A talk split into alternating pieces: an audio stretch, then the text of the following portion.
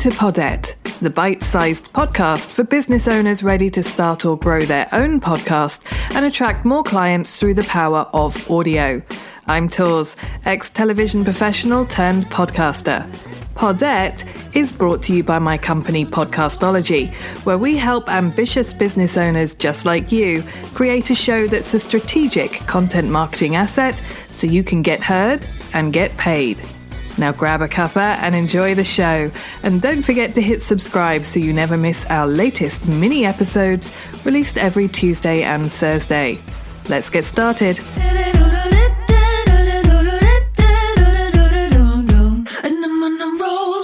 Welcome to episode 5 of Podette, where I'm going to give you the inside scoop on microphones.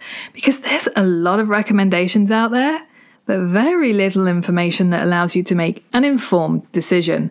And that's what I'm all about on this show. So let's dive in. What most people don't realize is not all microphones are created equally. Some can amplify certain parts of your voice to make you sound higher pitched, for example. Some can make you sound more nasal. So, just because your favorite podcaster has an Amazon shop full of the equipment they use, doesn't mean it'll make you sound like them. Let's not forget that they're getting an affiliate commission for every purchase their audience makes, which I am all for making money, but should be taken into consideration. Not everyone is honest about what they're using when it comes to their affiliate shop. Recommendations are all well and good, but your voice is going to be impacted by the choice of mic in ways the person recommending the mic may not experience. This goes ditto for choosing a mic based on the one everyone in that Facebook group you're in say they're using. Usually the Blue Yeti, if that Facebook group is anything like the ones I'm in. But the Blue Yeti has its issues, and I know a surprising number of people who've gone with those recommendations only to seriously regret it. They hate that mic with a passion, usually reserved for people who talk through films at the cinema. So do your due diligence and choose a mic based on research and how it impacts voices rather than Facebook. And since we're talking about mistakes, let's not forget the one where choosing an expensive mic seems like the best plan because monetary value means better sound quality, right? And actually, Yes, that's usually exactly what that means. But the problem with that, as a home podcaster, is that our recording spaces aren't designed for that kind of microphone, because that kind of microphone hears everything.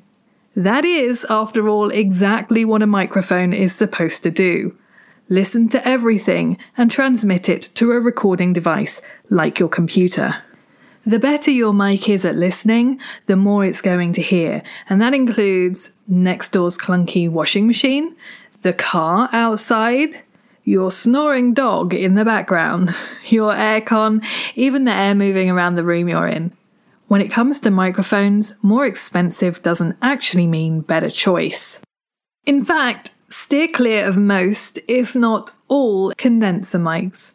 They're really designed for use in a professional studio with all its soundproofing. Condenser mics are a little more delicate and a little better at listening than their dynamic counterpart. Traditionally, dynamic mics are used on stage because they're a little more hardy. So for the home podcaster, dynamic mics will probably work better for you. That's not to say don't ever buy a condenser if you find one that will work really well for you. Just be aware of the impact that decision may make on the sound quality. It's also worth remembering that any budget you put towards a microphone will likely need to include things like a pop filter and a mic stand. You absolutely do not need to buy a mixer. And I'd recommend you don't attempt a setup that uses one unless you've got a little experience with podcasting under your belt first, mostly because trying to learn a new skill and new equipment at the same time can be really overwhelming. So give yourself a break and don't do that. But do buy the best leads you can afford. Otherwise, it won't matter how great your mic is, the audio recorded will only ever be as good as the lead taking the sound from your mic to your computer. And truth be told, it's not your mic that's going to give you the best audio quality. I know, shocker, right? The thing that'll have the biggest impact on how good your audio sounds? Where you're recording it. There's a reason Jasmine Star records in her closet, and it's because the more soft surfaces you have around you, the better your audio will sound. Alternatives are blanket forts, under your duvet, in a coat cupboard, or anywhere. You can hang lots of blankets around to help reduce the sound waves bouncing around the room. My favourite place? A blanket fort. The downside is that my very large dog keeps trying to climb in with me and makes it fall over. So my next best thing is sitting on the floor with my mic on my sofa, which is exactly where I am right now. That way, I'm surrounded by cushions on three sides.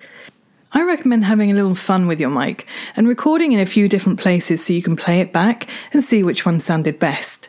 Make sure you mention where you are when you're recording, or you'll never remember. Ask me how I know.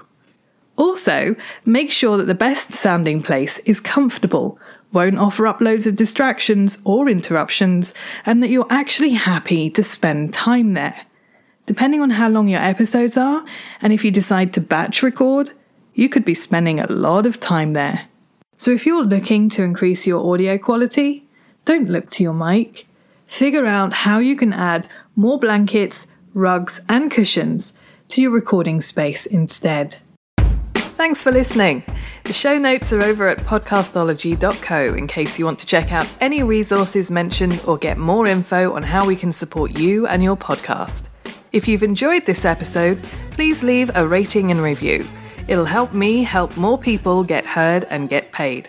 Remember, new episodes will be dropping every Tuesday and Thursday, so hit subscribe to never miss one. Catch you next time.